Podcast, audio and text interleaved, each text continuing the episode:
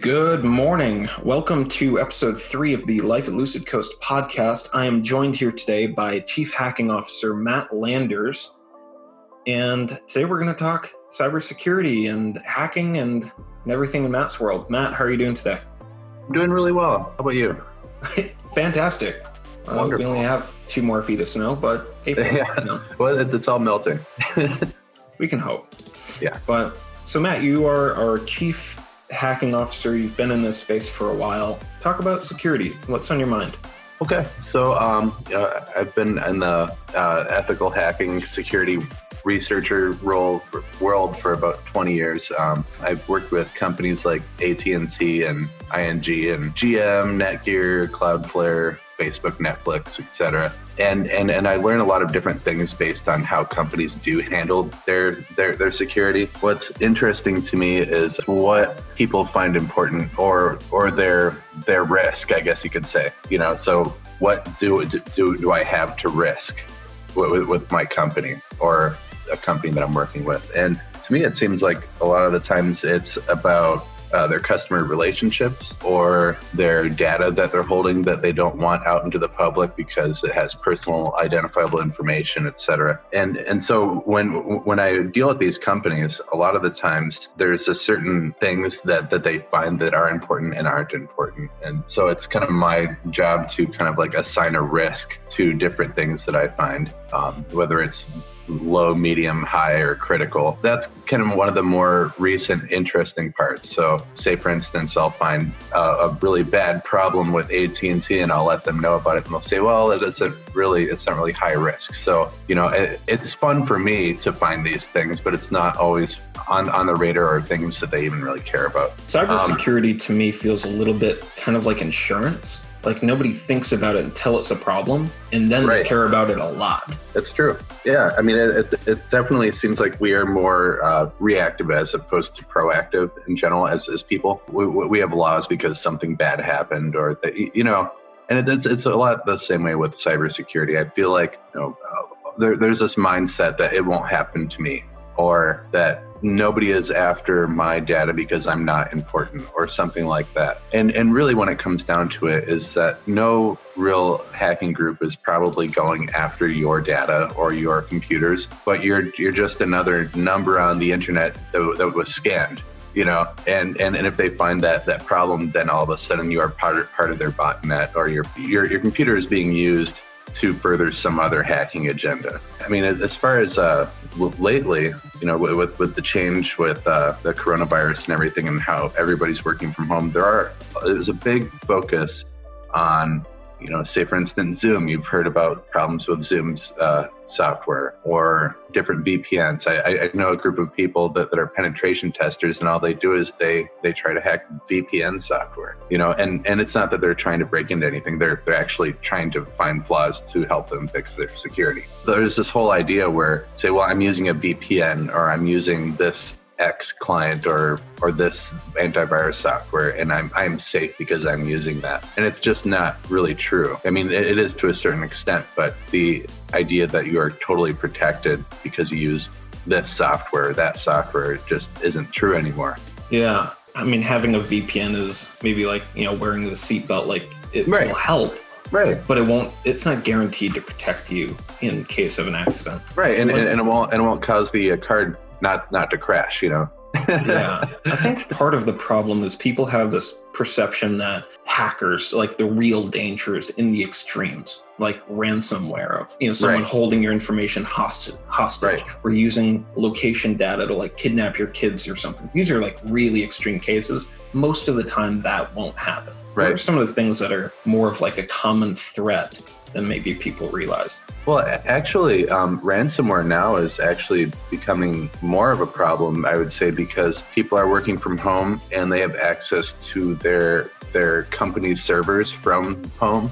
And anytime that you have that access, and if you download the wrong thing on your personal computer at home, all of a sudden they have access too to that. You know, and um, uh, so the way ransomware works is that they're, they're basically crim, crim, criminals, right? They're, they're they're not smart hackers or anything like that. They're they're just people who bought the software on the dark web and they're running it or changed it a little bit, and now it's called a different kind of ransomware. You know, it's it's not it's not really technically savvy people. It's just criminals. You know, right? People who know a little bit more than the average person are, are right. using a malicious tool, and people right. don't know how to defend themselves against it. Right. So, so I mean, and, and and some some of the other things that that people are need to watch out for now is um, basically, you know, the, the same old the, the, the, same old problems are still a problem now. You know, not not clicking on bad things, not going to to malicious websites or but it, a lot of times nobody knows what that looks like so they just stumble upon things and they click on things and they're they're just not really aware. And one of the biggest problems again is people you know it's it's the the whole human part of it. It's uh most of the time it's people not feeling empowered enough to know when something's not correct or not not right that they're about to click on or not feeling knowledgeable enough you know? And i think a lot of the times uh, when when we do say for instance a phishing campaign where we're actually trying to send fake bad emails to people so to see if they click on it and and a uh, company, the the whole education part is a huge part of that, and it has to be part of that because otherwise you don't learn anything. There there needs to be that education, and there needs to be that um, kind of awareness because it isn't one of those things. I've, I've heard somebody say a long time ago is, that "Oh, you can do whatever you want on that computer, you can't break it." And I think that they were talking to a child or something, you know. But it's just not a really good way to think about things, you know. yeah, yeah. You drive as fast as you want. You won't you won't get in an yeah. accident. Yeah, you know, yeah. so what are some of the things that i mean obviously there's fear for from a business perspective you know their point of sale could go down their you know website could be brought down or used as a ransom but for the average person at home realistically the biggest threat is probably identity theft or credit card details or payment details saved right. online what can they do to protect themselves? Okay, well, for instance, uh, what, what I would suggest is to have some kind of, and, and this goes both ways. It goes both ways just for your personal computers and for and for business computers. I would say also is that it's important to have some kind of endpoint management software or some kind of not just antivirus, but a way to make it so that if you do click on something bad, it won't be as bad. You know, you know, um, and and and through our, our, our company, we do provide some some endpoint management software dealing specifically with security. There's a lot of endpoint management software out there. It won't be as bad, you know. you know, um, and and and through our, our, our company, we do provide some some endpoint management software dealing specifically with security. There's a lot of endpoint management software out there. It won't be as bad, you know. you know, um, and and and through our, our, our company, we do provide some some endpoint management software dealing specifically with security. There's a lot of endpoint management software out there that you know isn't specifically security related. It's just kind of like an add-on feature. But we, we actually have a, a endpoint management software that is specifically dealing with security, and that will definitely take out a lot of the problems that people at home would, would have. And then for uh, bigger companies or even small to medium businesses, you know, it's it's important to just at least have an idea of what what other people on the internet can see as far as you, your company goes. And that's kind of where we run into our, our, our, penetration testing and stuff like that, where it's like you, you, you don't know what to secure unless you know what you, what you have, right? And there's a lot of places that have just some device in their closet or something that's hooked in somewhere and they have no idea what it does or what it does or why it's there. But they know that if they unplug it, bad things might happen. So they just leave it alone, you know? and that, that's, that's just, just human nature. Yeah, that's fair. In your career doing this, have there been any really bad cases where security was just kind of uh, you know ignored and a nightmare situation came up or do you have any stories that you're able to share? I, I, I can share a few things you know? So for instance i've got a couple ransomware stories you know? But i think a lot of people do at this point. If anybody knows anybody in business in the past you know five years they know somebody that has dealt with ransomware. That is probably the worst headache because all of my com- computers on some kind of backup or a restore point or something and and oh they're not okay well we lost this or that it, it is really a nightmare I, I, I feel like going back to to the the, uh, the end user at home kind of thing one of the big things that they have to worry about is loss of availability. Your computer gets so bogged down by malware and all these other bad things, and all of a sudden your computer is super slow, how many times have we heard somebody say that? And uh, all of a sudden it's like, oh, my computer's so slow. I don't know what's going on. It's like, well, let's take a look, you know?